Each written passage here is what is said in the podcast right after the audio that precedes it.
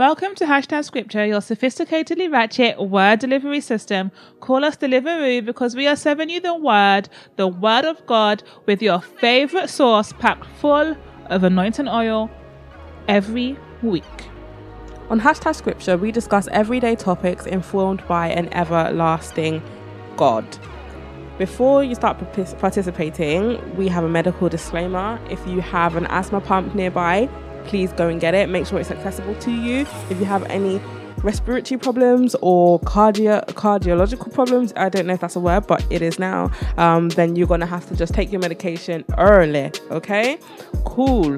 You've been warned. Before we go any further, please share this podcast with all your sinner friends. So that's all your friends, really, because we're all sinners. We are sinners, child. Um, you can find us on Twitter at HT Scripture and everything else Instagram, Facebook, um, Google Podcasts, iTunes, SoundCloud, hashtag Scripture. And we've got a website, www.hashtagscripture.com. And we have a Patreon if you'd like to support us financially. Um, and that is www.patreon.com forward slash hashtag scripture. So let's get into it. The word on the street is we are all just trash bag human beings who cannot and will not, can't stop, won't stop sinning. It's impossible to stop sinning, so we might as well just continue behaving like we never met Jesus or we met him, but only in passing. Okay, so today we'll be discussing can Christians be sinless and how do we endeavor to be sinless? So, the age old question um, we'd like to dedicate this episode to our old men, the old man who is dead through accepting Christ Jesus and buried through baptism.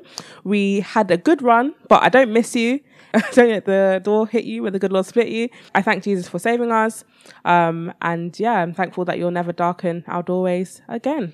Okay, so let's get into it. For me, can Christians be sinless? So I'm going to go on a really long rant here. And I think that Tina wrote less in her notes because she knew that I was going to go in a long rant because she knows me really well. And like, I'm going to try and keep it as, as short as possible. And I'm not going to say much in the second section because I have a lot to say in this section.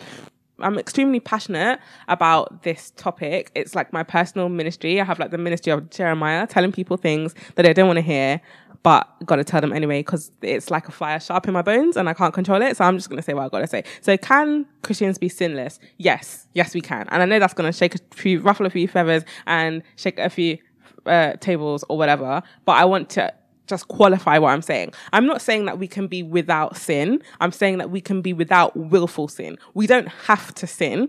Jesus died to set us free from sin. So therefore, if we're making Jesus, to, if we believe in Jesus and believe what he has said, where he has said in John 8, 34 to 36, um, most assuredly, I say to you, whoever commits sin is a slave to sin, and a slave does not abide in the house forever, but a son abides forever. Therefore, if the son makes you free, you shall be free indeed. So, either Jesus is telling the truth here, and we are free from sin, and we're not slaves to sin, or he's not, and we aren't.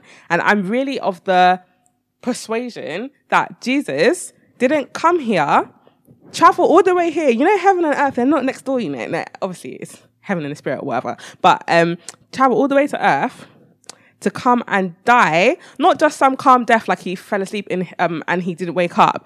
Come and be whipped until chunks of flesh were ripped out of his back, and that same back was then hung on a splintery cross to do half a job. Either he did it and he freed us from sin, or he didn't. It's not that it's he he he freed us, but we still have one foot in the jail. Like no, he freed us from sin.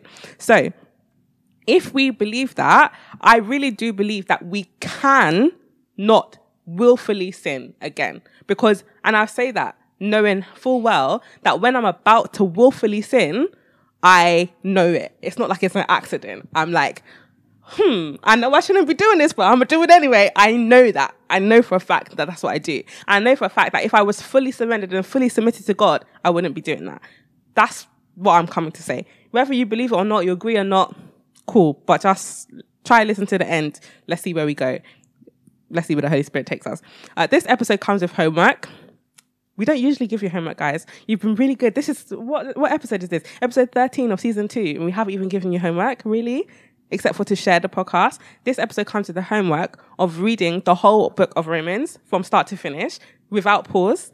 So when you have time this week, next week, whenever it may be, I want you to sit down and read the book of Romans from start to finish because sometimes what we do is we pick out certain scriptures that like back up how we feel about sin or back up how we want to feel or something to justify how we behave or how oh oh this makes me feel okay about how I'm behaving. So I'll just use this scripture and I won't read around it. And that's unhealthy and it's not good. And we've had we spoke of last season about taking scriptures out of context and how destructive that can be. So I want you to go in your own time and read the book of Romans. And I'm going to read some of it now. And I'm going to try not to read the whole thing. I'm really going to try. I'm going to read some of it now. So get a glass of tepid water. Remember, we don't drink hot tea whilst we're listening to this podcast because it could get dangerous. So get your glass of tepid water and come and sit with me as we read um, Romans chapter 6, verse 1 to 14. And this is probably the longest amount of scripture that we've read. And I'm, I'm really sorry, but it had, it had to be said. Okay, Romans 6, verse 1 to 14. What shall we say then? Shall we continue in sin that grace may abound? Certainly not. How shall we who die to sin live any longer in it? Or do you know that as many of us were baptized into Christ Jesus, were baptized into his death. Therefore, we were buried with him through baptism into death. And just as Christ was raised from the dead by the glory of God the Father, even so we should walk in newness of life. For if we had been united together in the likeness of his death, certainly we also shall be in the likeness of his resurrection, knowing this, that our old man has been crucified with him, that the body of sin might be done away with, that we should no longer be slaves of sin. For he who has died has been freed from sin. Now, if we died with Christ, we believe that we shall also live with him, knowing that Christ has been raised from the dead, dies no more, death no longer has dominion over him. For the death that he died, he died to sin once for all. Mm. But the life that he lives, he lives to God. Mm. Likewise, you also reckon yourselves to be dead indeed to sin, mm. but alive in God, in Jesus Christ the Lord. Therefore, do not let sin reign in your mortal bodies. I'm going to read that again. Therefore, do not let sin reign in your mortal body, mm. that you should obey its lusts. Okay? Verse 13, and do not present your members as instruments of unrighteousness to sin, but present yourselves to God as being alive from the dead and your members as instruments of righteousness to God. For sin shall not have dominion over you, for you are not under the law, but under grace. Okay? Cool. So, to me, to me, maybe not to everybody, but to me, it's really clear that that is saying we're dead to sin and we're alive in God. Mm. We're no longer slaves to sins. We're servants of God to serve God, no right? A slave to sin. I am a child. I am a child of God. Amen. Um, Ooh, sorry. In chapter seven, Paul goes on a long tirade, much like I'm doing now, to be fair, um, on how the law works and how it is good, but it's not the greatest solution for its purpose to the problem that it's trying to solve. Um, Romans 7, chapter 14, I'm going to read a, a, little bit more, guys. Stick stick with me. We can do it. We can really do it. I believe in us. Um, I believe that we will win. I believe that we will win. I believe that we will win. I, I um, Okay, for we know that the law is spiritual, but I am carnal, sold under sin. This is Paul talking about himself. Verse 15 For what I am doing, I do not understand. For what I will to do, that I do not practice, but what I hate, that I do. If then I do what I will not to do, I agree with the law that it is good. But now it is no longer I who do it, but sin that dwells in me. I'm emphasizing these things for a reason and we'll come back to it. Verse 18 For I know that in me, that is in my flesh, flesh is really important, nothing good dwells. For to will is present with me, but how to perform what is good I do not find. For the good that I will to do, I do not do, but the evil I will not to do, that I practice. Now, verse 20, if I do what I will not to do. It is no longer I that do it, but sin that dwells in me. I find then a law that evil is present with me, the one who wills to do good. For I delight in the law of God according to the inward man, but I see another law in my members warring against the law of my mind and bringing me into captivity to the law of sin, which is in my members. Oh, wretched man that I am, who will deliver me from this body of death? So Paul is asking, Oh, wretched man that I am, who will deliver me from this body of death? And then he immediately answers his own question I thank God, as in God will deliver me, dash, through Jesus Christ our Lord he's answered his own question. So then, with the mind, I'm I myself serve the law of God, but with the flesh, the law of sin. And then chapter 8, it then says, there is therefore no condemnation to those who are in Christ Jesus, who do not walk according to the flesh, but according to the Spirit. For the law of the Spirit of life in Jesus Christ has been made free from the law of sin and death. For what the law could not do, for that it was weak in the flesh, God did by sending his own Son in the likeness of sinful flesh mm. on account of sin. Mm. He condemned sin in the flesh, that the righteous requirement of the law might be fulfilled in us to not walk according to the flesh, but according to the Spirit. I'm mm. going to stop there. Mm. So, all he said all of that to say all of this oh, I, all the evil that I don't want to do, I do, and everything that I want to do, I don't do. To say, who will save me from this wretched man that I am? Mm. To say, Jesus is the one who's going to save me. He mm. has saved me. Mm. Now I don't have to do that because rather than walking in the flesh, I'm called to walk in the spirit. If I'm mm. walking in the flesh, then all those things that I just said about being a wretched man and sinning all the time without being able to stop, that applies. But if I'm walking in the spirit, it does not apply. Mm, right? Mm. So we have to figure. A lot of people use this verse to justify sinning currently. Like I'm gonna sin because Paul said that he even Paul was sinning and he couldn't help it. And da, da, da, that's not what Paul was saying. Paul was mm. saying that I used to sin when I was in the flesh and I wanted to f- re- fulfill the righteous requirements of the law. I was sinning. I couldn't help it. But Jesus has saved me and He died on the cross and He took all my sins with Him. And if I walk in the Spirit, then I don't have to sin. If I walk in the flesh, my flesh flesh is sinful and so I will sin. That's what it's saying. It's not saying that, oh, you're just going to sin anyway. It's saying walk in the spirit, walk by the spirit, not by sight. Okay, cool. Now, I know I just basically read the whole Bible. I do get that. I know we're all sweating from the heavy lifting. I, I do get that. And I apologize, but I really think it was necessary and needed to be done. Um, it's important to understand that yes, a day or a week or an hour might not go by in your whole life where you don't sin and where you have to keep repenting. Um, that's fine. I'm not saying that I'm expecting you to never sin again. That's not what I'm saying. But what I am saying is that that has to be the goal. I'm sorry. We cannot have the goal to only sin five times a day or five times an hour or five times a second. That can't be the goal because you're always going to fall short of that goal. The goal has to be, I don't want to sin anymore, Jesus. Not I want to sin, but only a little bit, Jesus. The goal has to be, I don't want to be a sinner, Jesus. Mm. Um, you know this stupid say, you know this really stupid astronomically incorrect saying where it says if you're um shoot for the moon because even if you miss you'll land on a star. I don't know which hater of astronomy made that saying. I really don't know but i can understand what they're trying to get at even though they don't understand science. It's saying that you have to aim higher than what is realistic because at least if you aim high, then when you fall short, you're not falling short onto rubbish. You're falling short onto something good, right? Mm. So we have to have a surrendered life and we have to live a submitted life at all times and we have to try our hardest, not in terms of trying your hardest not to sin. God doesn't expect you to try hard not to sin. God expects you to live by the spirit and the mm. spirit is not going to allow you to sin. That is how it works. Mm. Right? So we have this spirit dwelling within us, the Holy Spirit, that is violently grieved by sin and vehemently against the idea of you having to sin and continually being in sin and being trapped in sin. The Holy Spirit is not about that life. It's not sin that has to dwell in you, it's the Holy Spirit that has to dwell in you. Jesus has set us free from sin, right? Mm. Um, First John chapter 3 verse 7 to 9 says, Little children, let no one deceive you. He who practices righteousness is righteous. Duh. Just as he is righteous, as in he, as in Jesus, is righteous. He who sins is of the devil, for the devil has sinned from the beginning. For this purpose, the Son of God was manifested, um, that he might destroy the works of the devil. That's which is sin. Verse 9 Whoever has been born of God does not sin, and his seed remains in him, and he cannot sin because he has been born of God. So we all know that John John is a bit bipolar in these three chapters that he writes. One day he's saying, "Oh yeah, you can sin; it's fine. There's provision made," and one day he's saying, "If you sin, you're not of God." And I get that it can be confusing, but we have to look at all the scriptures together and bind them all together and say what makes sense.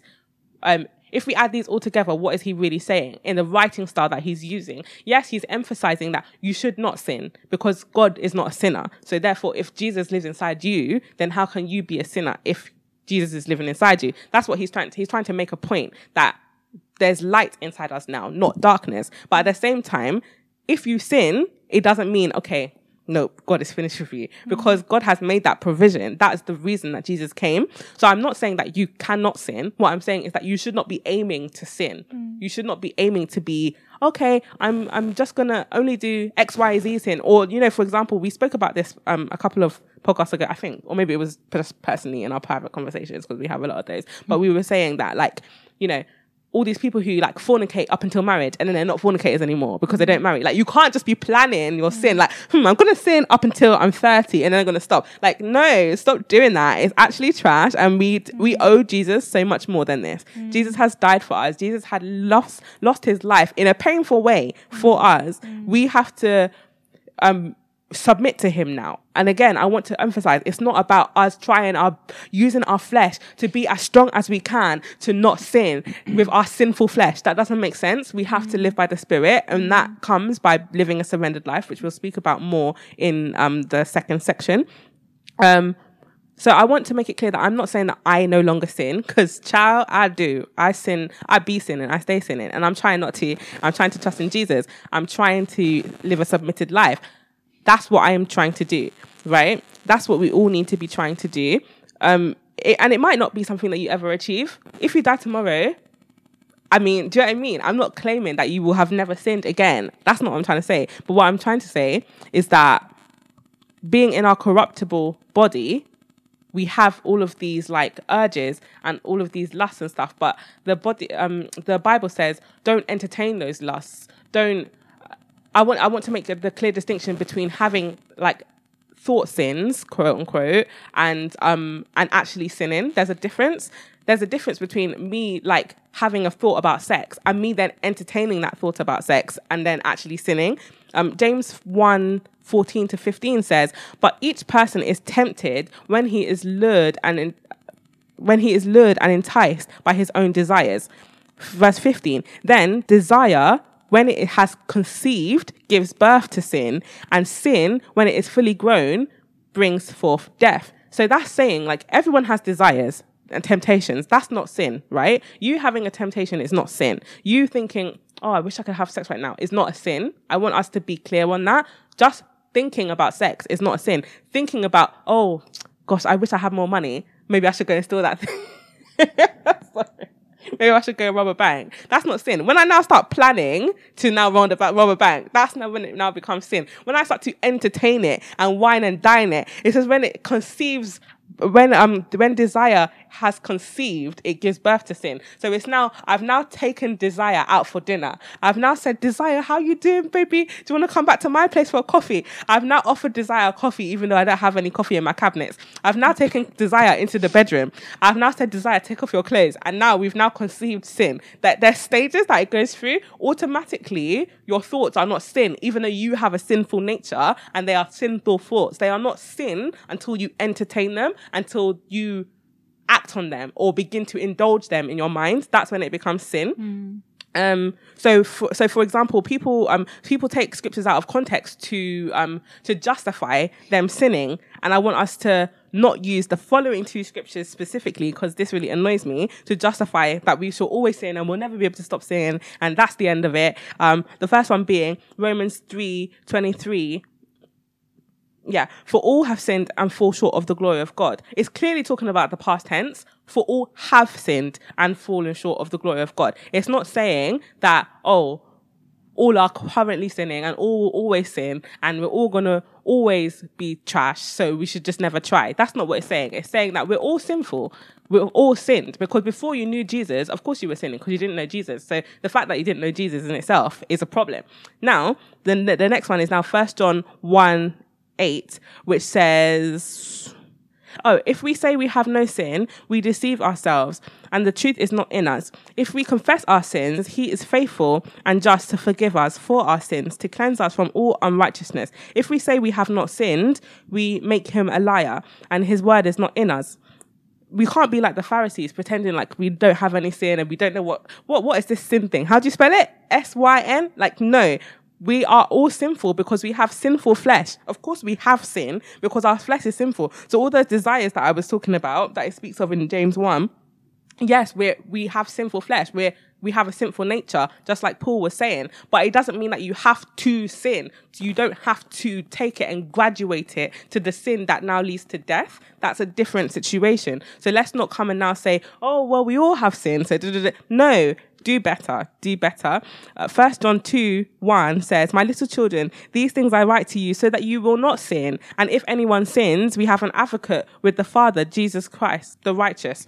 So, yes, he first John, he's writing, John is writing saying, I write this to you so that you don't sin. But if you do, which is obviously the undesirable element, if you do, there ha- you have an advocate with the Father. We have an uh, intermediate. We have a mediator who is interceding for us and asking, um, you know, for our forgiveness when we do repent. But it doesn't mean that we should now come and take advantage of the grace of God. Let's stop doing that.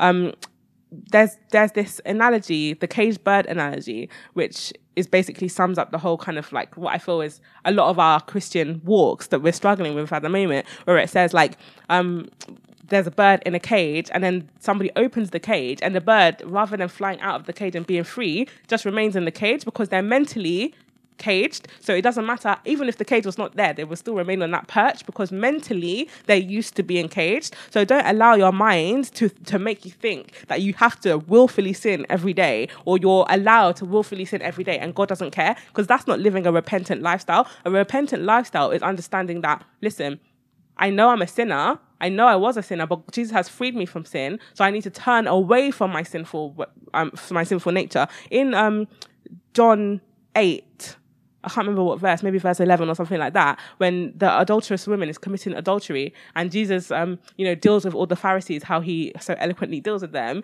And then he says to the woman, go and sin no more. He doesn't say go and only sin five times a day or go and only sin up until you're 30 or go and sin, but only a little bit. He says go and sin no more. And he's probably not expecting her to never sin again, but that is his, that's what his, um, his charge to her is go and sin no more, not go and sin less, not go and be be kind of slightly less of a sinner. Go and sin no more. That is what we're supposed to be trying to do. And again, when I say try, I want to make it make it clear that I'm not talking about trying through the strength of your weak flesh, but trying to depend on Jesus mm. and be in such a relationship with Jesus that sin feels foreign. When I sin now, it literally feels disgusting. Like, do you know what I mean? Like, it, sin should literally feel disgusting to you. Sin should not be like a, oh, I can't, I can't wait to do that. If your if your relationship has gotten to a mature point with Jesus, then when you sin, like it's like, uh, ugh, what am I doing? Do you know what I mean? Like, what is this? This is not nice. I don't want to do this anymore. Not, oh yeah, I can't wait to sin. We need to get to the point where what Jesus loves, we love, and what Jesus hates, we hate. Yeah. And until we're in that stage, then we've got a lot of work to do, church. And I'm not saying that everybody is at that stage now. You might be a new Christian and it might not have happened for you yet, but keep depending on Jesus and keep listen, I'm going into section two, so let me just let me just leave it. But I said what I had to say. I said what I said. Okay, cool. Yeah, and it's for this exact reason, and I knew from was going to say this. I'm sorry. like I knew, and it's for this exact reason that um that I don't believe that you um can be sinless, but I absolutely do believe that you will sin less because sin, in most part, for most part, is a choice. And as we said, we're supposed to not willfully sin, and so because you're not willfully sinning, you will inevitably sin less. Okay, um, as Christians, a, a Christian cannot deceive a Christian cannot achieve sinless perfection on this side of heaven. Christians who say that they do not sin anymore blow my mind because they are in error or they're in denial or they think that, um, you know, their actions are not equated to sin or that they've reached a certain level of perfection. In order to achieve a sinless state of perfection, a Christian's motivations would have to be pure and perfect at all times because God looks at the conditions of the heart as well as our actions. And I'm going to go into a few passages as to why this is, because I definitely think it's we need to understand that as Fumi said, you know, willfully sinning, choosing to sin is, is one thing. And we have to get to the point whereby we realize that yes, we're not perfect, but yes, we can attain and try to attain a level of perfection. We won't reach perfection because we are, um, fallible, because we are, mm-hmm. you know, we're walking in flesh, but we have to try and attain um, a state of perfection. And in attaining the state of, state of perfection, we sin less because we are not willfully engaging in sin. Matthew chapter 5 verse 28 says, But I say to you that everyone who looks at a woman with lust in her, in her has for with lust for her has already committed adultery in his heart. The motivations, the intentions. Matthew 22, 37 says, And he said to them, You shall love the Lord with your you shall love the Lord your God with all your heart and with all your soul and with all your mind. Now, listen, in order to be able to love the Lord with all your heart, all your soul, all your mind, that means every single part of your body has to be in unison and in full agreement that and have be the purest of intentions and the purest of motivations at all times. Most of us, however, are not in that. We don't, we don't have, we don't, we haven't attained that. We haven't got to that level yet where every single, um, orifice, every single part of our body is serving God, is loving God. Our hearts are completely devoted to Him. Our souls are completely devoted to Him. Matthew 22, 39 says, the second is like it. You shall love your neighbor as yourself. Now, most of the time, I'm giving you these examples because most of the time we know that we don't love our neighbors as we love ourselves. There are certain different levels of sin. And sometimes it's not always about the big, big, big, big sins that we think, oh yeah, I haven't mm. killed anybody. I haven't had sex. Um, I haven't stolen anything, you know, or I'm not a homosexual, or I'm not a, a, a I don't put, I don't practice pornography, or I'm not um Practice you know, pornography. You know, all of these, all of these things. But yet, our neighbor, yet we're cutting our eye at people, yet we're backbiting, yet we're talking about yeah. people behind their back. These are all sins. Yeah. And we have to realize that, yes, you may not commit the big, big, big boy sins, and all sin is equal before God. There is no, okay, there's, live. there's sins that are punishable by death, um, but all sin is equal before God. So I need you to understand that you can actually be sinless because you are sinning less because you're not committing all these willful sins. Um, we see that Jesus taught that in the in, that it's the intention of the heart that is important to God. This is because God's heart is perfect. He is holy, which is why he says in 1 Peter 1:16, "Be holy, for I am holy." God is the standard of holiness, and Jesus reveals the necessity of that perfect standard. And that's just it. It's the standard we are aiming for. It's the goal. We hope and try to achieve it every day, which is why our intentions and our motivations have to be be of the such that I am intending and I'm hoping and I'm aiming and I'm going to practice not sinning against God, not sinning. This is why I, uh, I think I um, said this passage last week. I hide your word in my heart, O Lord, that I may not sin against you. And this is the things that our hearts, our minds, our, our whole bodies have to have the same goal and the same aim and the same standard, which is to not sin, which makes you sin less. Okay. Can we say that our hearts are pure all the time? We can't. We can't say that. I mean, I wish, I wish I could. We can't say that. But there are those that say in the Bible, but there are those who say the Bible says we do not sin, and they draw this from certain scriptures. Okay, First John 3 6. No one who abides in him sins, and no one who sins has seen him or knows him. First John 3 9 says, No one who is born of God practices sin because his seed abides in him and he cannot sin because he is born of God. First John 5 18 says, We know that no one who is born of God sins, but he who was born of God keeps him and the evil one does not touch him. The Bible is not saying that we don't sin. Those verses in First John are talking about abiding in sin, habitually sinning. Okay. That is not and that is not what that is not what as Christians we are not ooh, that is not what Christians do. We are not meant to live in sin. Okay? So there's a difference between um the okay yeah, there's a difference between you um, living in sin, abiding in sin, liking sin. Okay. All of those willful sins that we do, knowing full well, you know, for example, it's like me saying, um, okay, I absolutely do not want to smash, but I'm preparing to smash my dude. You know what I mean? It's you constantly committing the same sins. You're constantly doing the same thing over and over and over again. You are living in, abiding in, and enjoying in sin. I think T.D. Jake says you can't rebuke the devil that you're sleeping with. Like, it doesn't make sense. Oh. Like, you know, so all these habitual sins, all these things that we are practicing on a daily basis, that is us living and abiding in sin.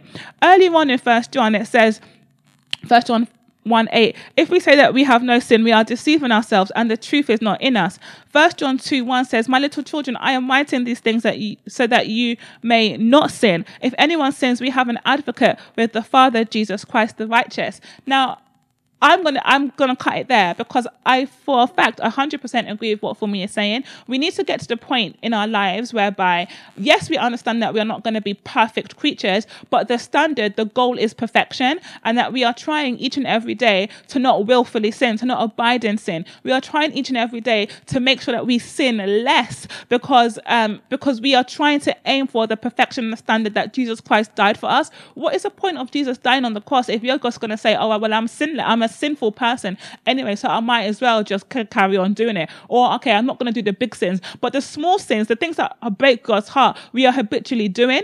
We need to get to the point whereby we not we stop having a distinction between big sins and small sins. And, um, you know, I don't commit the big sins, so therefore I'm okay. No, each and every day we are supposed to sin less because we are attaining, Bible says, run the race, you know, that every day we are working out our faith, we are working out our, our salvation with fear and trembling. We're not conforming to the flesh, we're not conforming to the Spirit of God. We're being led by the Spirit of God. We're keeping God's word in our hearts. All these things will therefore indicate that as a grad, as a gradual process of you, um, it's the, the gradual process of you becoming like Christ or becoming Christ minded means that you sin less. You can't just be in a constant state of sin. You can't live in it. You can't um, dwell in it and you can't enjoy it. It's just very, very dangerous. And you shouldn't be the same person that you were before. Like it doesn't make sense. We were living in sin before.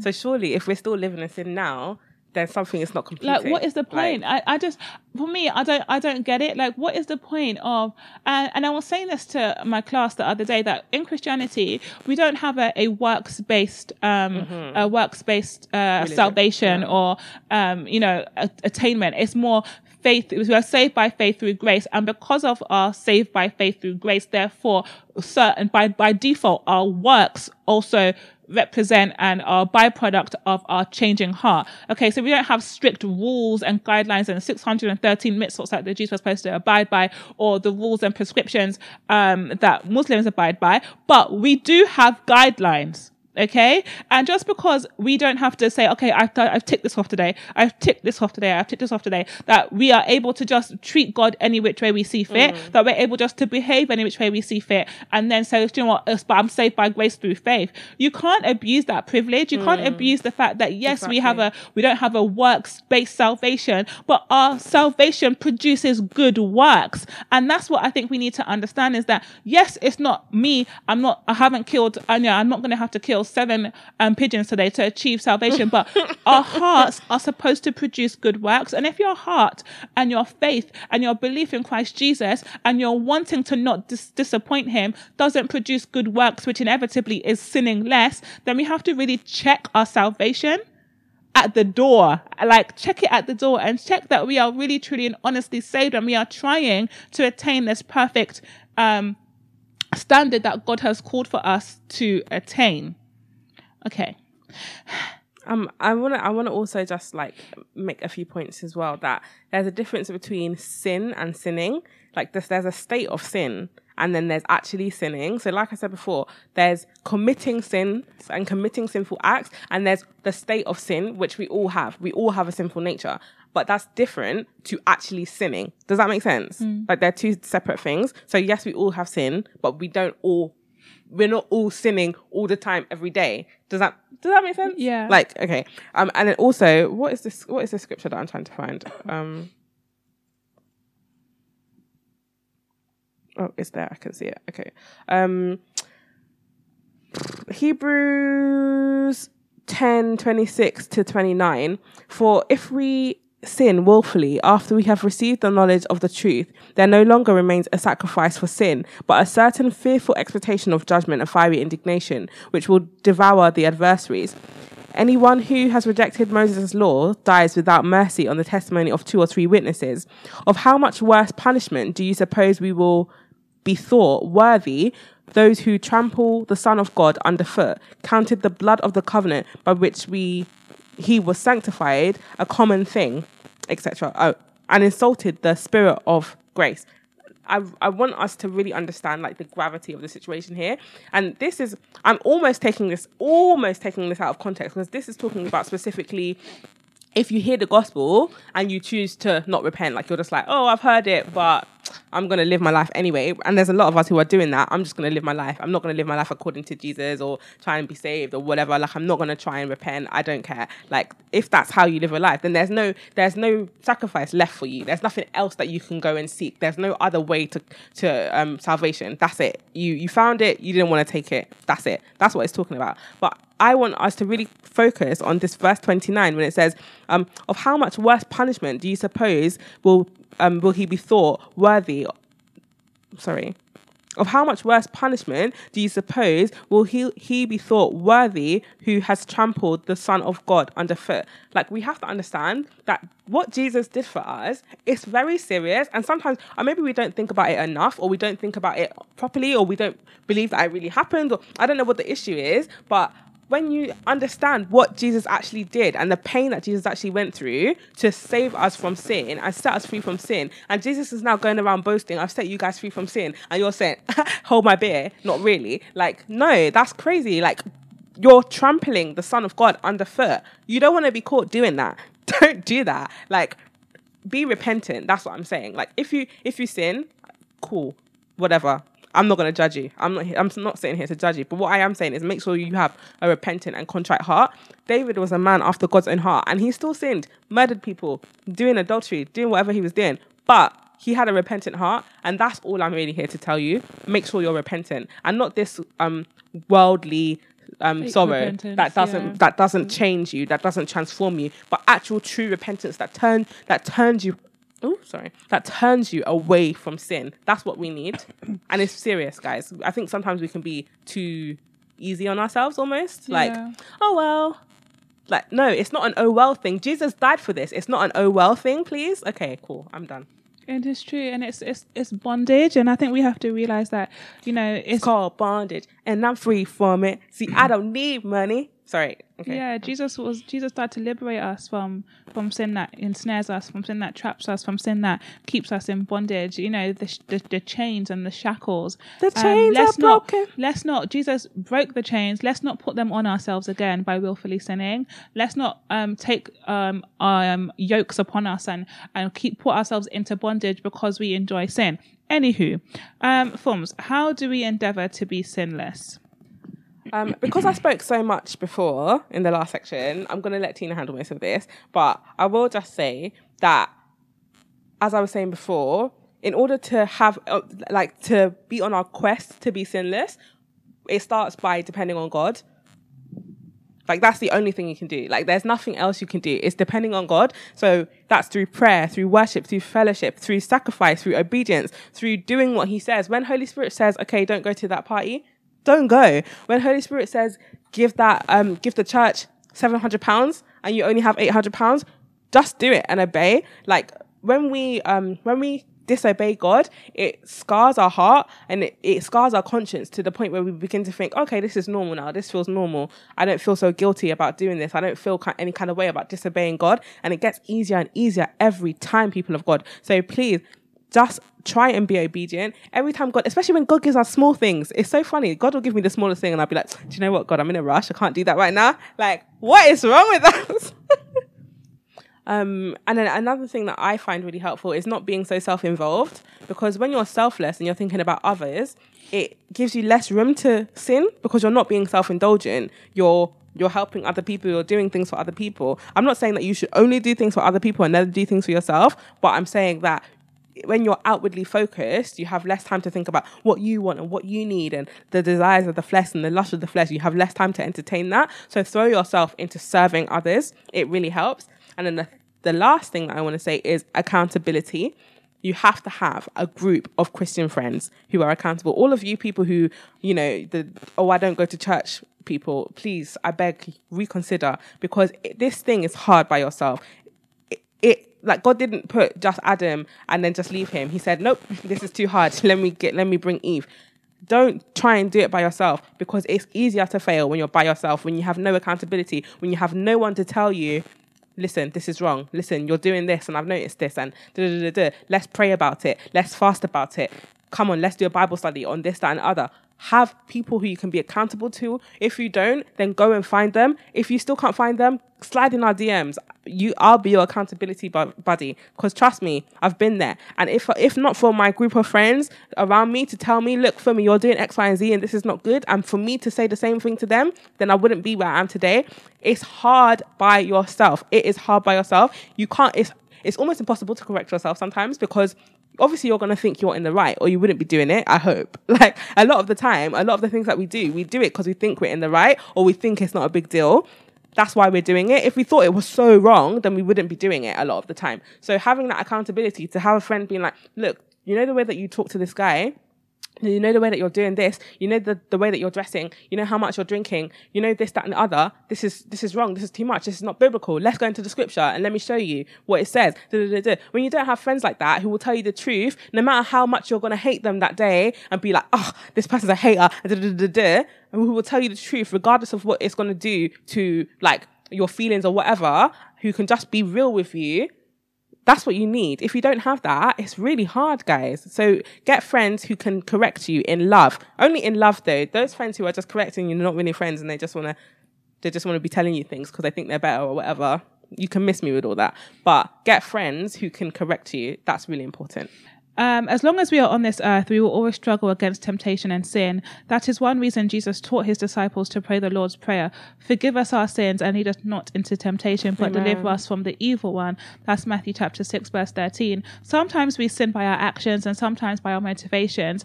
Often we sin not because of what we do, but because of what we fail to do. And one of the things that we have to realize is not mm. always because of what we do, mm. but what we fail to do. And I am captain of this, right? Literally captain of this. For example, we fail to love or fail to forgive others. In other ways, we fail to do things that we ought to do, and that is sin. I fail to set boundaries. I fail to to um, put God first. I fail to uphold my for literally I am captain of failing to do certain things which equate to sin. And things we need to remember, just because we sin does not mean that we no longer we are no longer God's children um, when we sin, God stands ready to forgive us and we need to turn to him immediately. Again, I am captain of, um, I will sin and that's it. I ain't praying. I'm not, I can't go to, I can't go before God.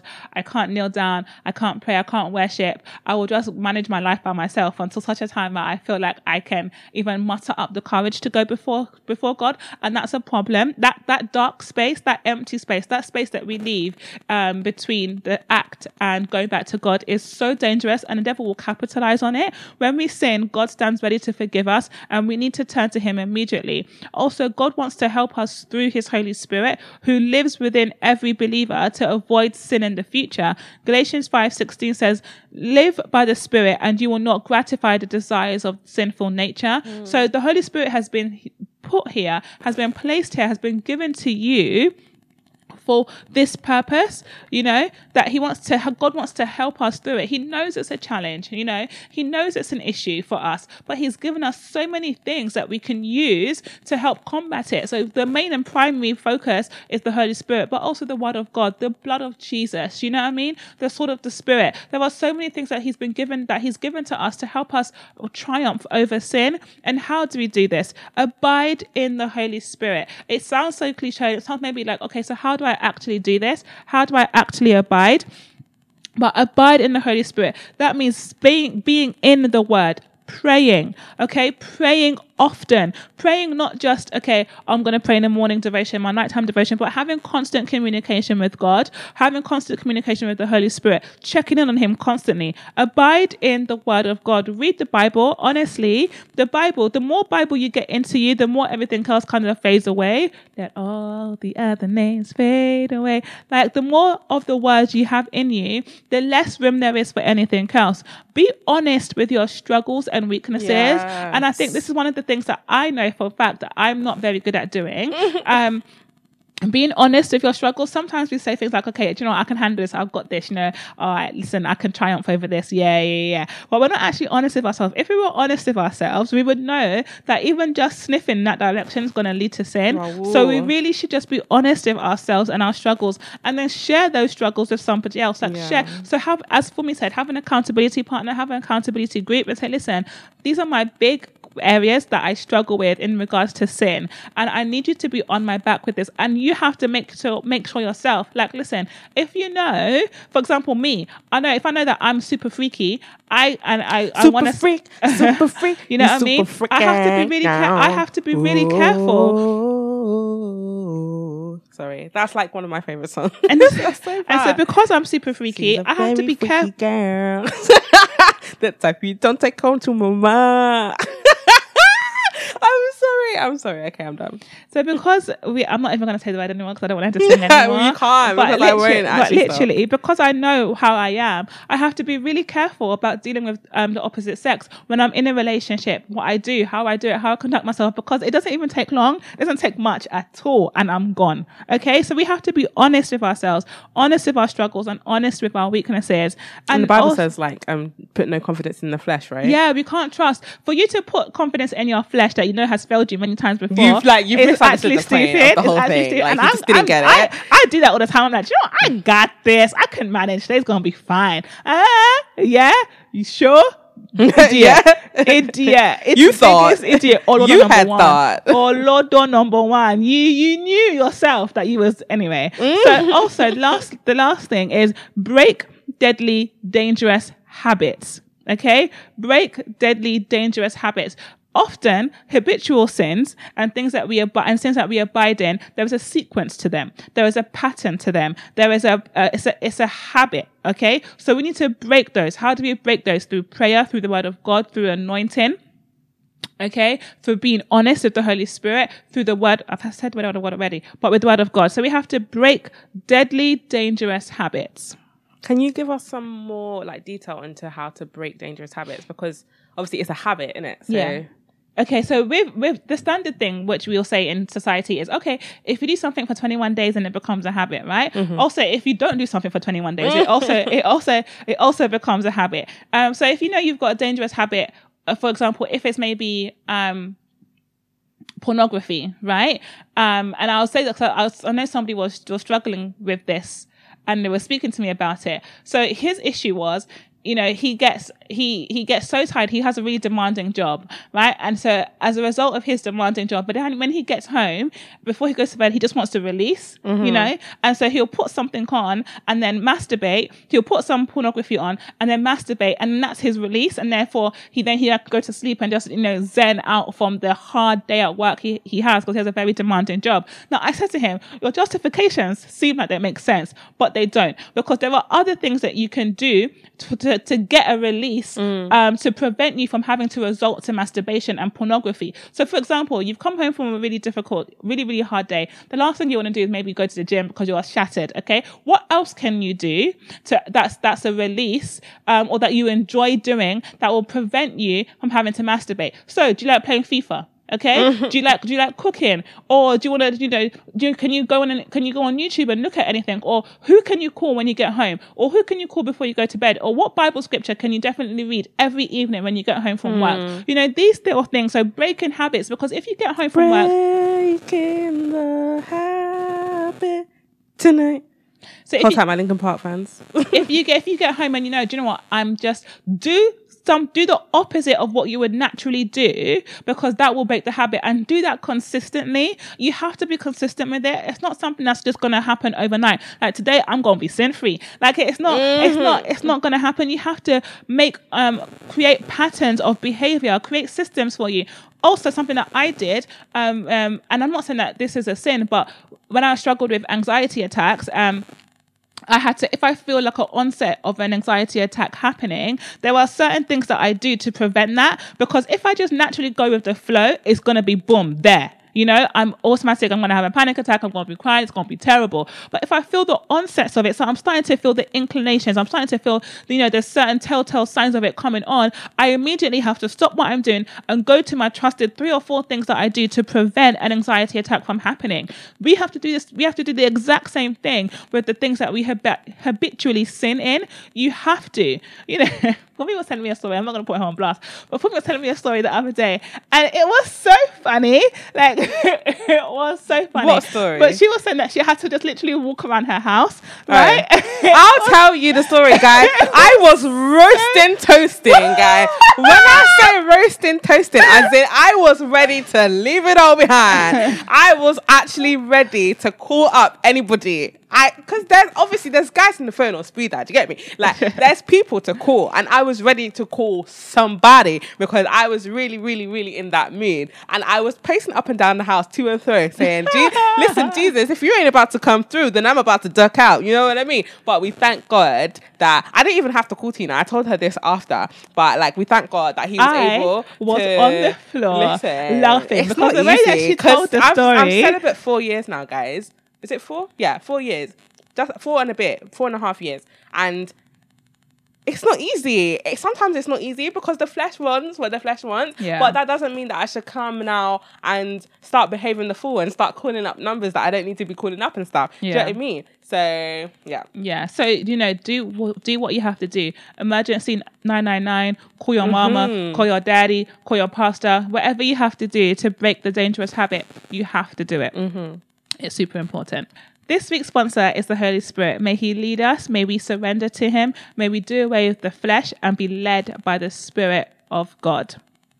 This week's hashtag scripture is John 8, 34 to 36. Most assuredly, I say to you, uh, sorry, Jesus answered them, Most assuredly, I say to you, whoever commits sin is a slave to sin, and a slave does not abide in the house forever, but a son abides forever. Therefore, if the son makes you free, you shall be free indeed. Excellent. Not even just free, but free indeed. Powerful. Yeah. Praise God. Let us pray. Heavenly Father, we give you thanks, we give you praise, we give you glory, we give you honor. We magnify your name. We lift your name on high, for you are King, you are Lord, and there is none like you.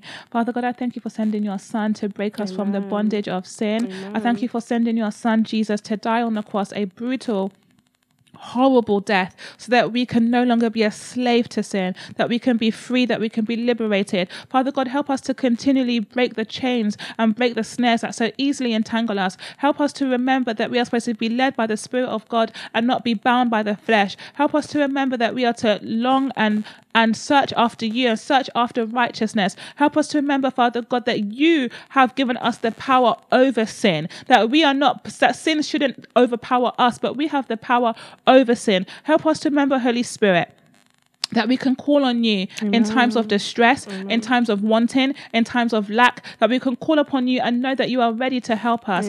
Holy, Holy Spirit, I thank you for constantly being our guide and constantly abiding with us and helping us daily as we tackle these struggles and temptations. And Father God, I right now want to plead and cover each and every listener with the blood of Jesus. May you make us perfect. May you cleanse us. May you purify us white as snow. May you remove all the blemishes and the and the spots and the things that the devil has placed over us, the things that we habit- habitually sin in, the things that we entertain, the things that we enjoy. May the blood of Jesus break every chain, break every yoke. And I thank you for the word of God that is sharper than any two-edged sword that can pierce these strongholds, that can pierce these things that we think that we cannot be free from. Holy Spirit, help us to remember that we are supposed to be attaining perfection, that we're supposed to be reaching and attaining this goal that God wants us to be holy and pure and spotless. Help us to know that yes, although we may fall from time to time, but we should not enjoy falling, that we should not willfully sin. Help us, Lord our God, to form and fashion our words and our lives after you.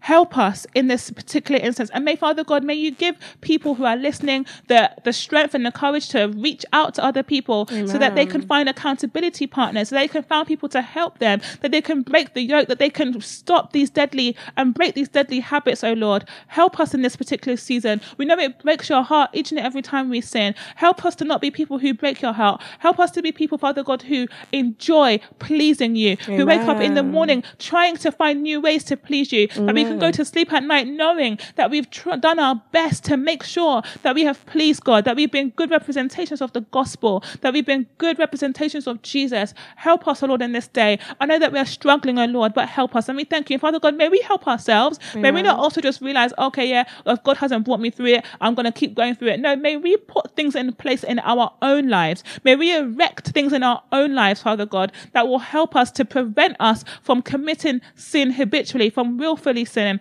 Help us to sin less each and every day. May we implore wisdom. May we implore understanding. May we implore wise counsel. In Jesus' name we pray.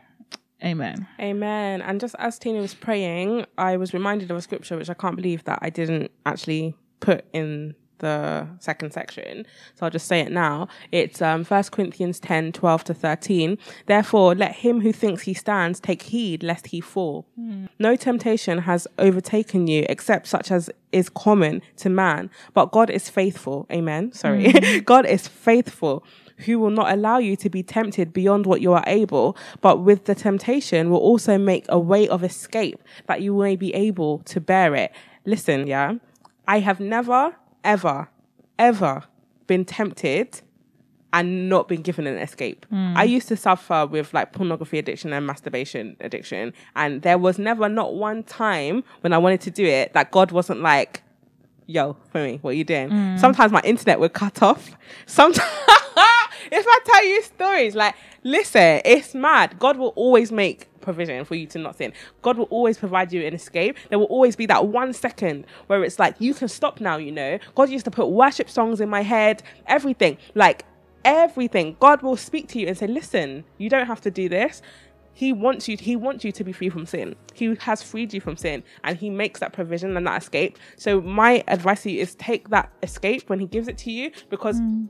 I can I can bet that there's never been a time when you was about to commit a sin and you you knew that like like there wasn't a time when you didn't you thought okay I can't stop it's not like it, it's going to happen mm. now mm. there's nothing I can do to stop it no that doesn't mm. happen there's always a, an escape so take that mm. escape amen okay so you can find us on SoundCloud and SoundCloud and iTunes at hashtag scripture Facebook um, and Instagram at hashtag scripture, Twitter HT scripture, Patreon hashtag scripture, our website www.hashtagscripture.com, Google Podcast hashtag scripture. Please leave a review and subscribe on both iTunes and SoundCloud. Remember to share this episode. Remember to keep hope alive. um, we love you. We love you guys. Bye-bye. Take care. Bye.